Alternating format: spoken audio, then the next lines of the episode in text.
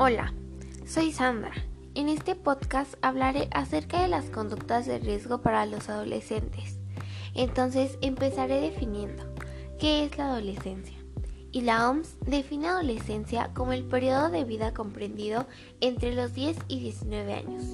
Durante esta etapa, el adolescente se transforma en un individuo maduro en sus dimensiones física, sexual, psicológica y social, donde establece su propia identidad.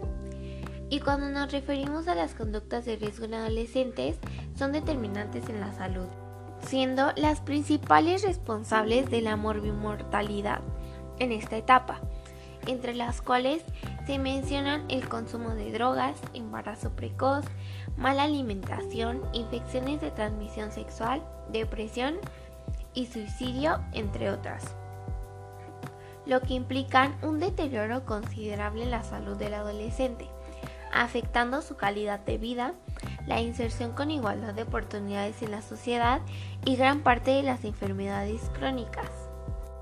En este caso, la familia juega un rol primordial en la prevención de conductas de riesgo, siendo el primer agente protector y facilitador del desarrollo sano en el adolescente. Estudios longitudinales demuestran que el adolescente presenta menos conductas de riesgo cuando sus padres o tutores son capacitados, entregándoles apoyo, conocimiento y desarrollo de habilidades básicas en la crianza, tales como disciplina consistente y apoyo afectivo.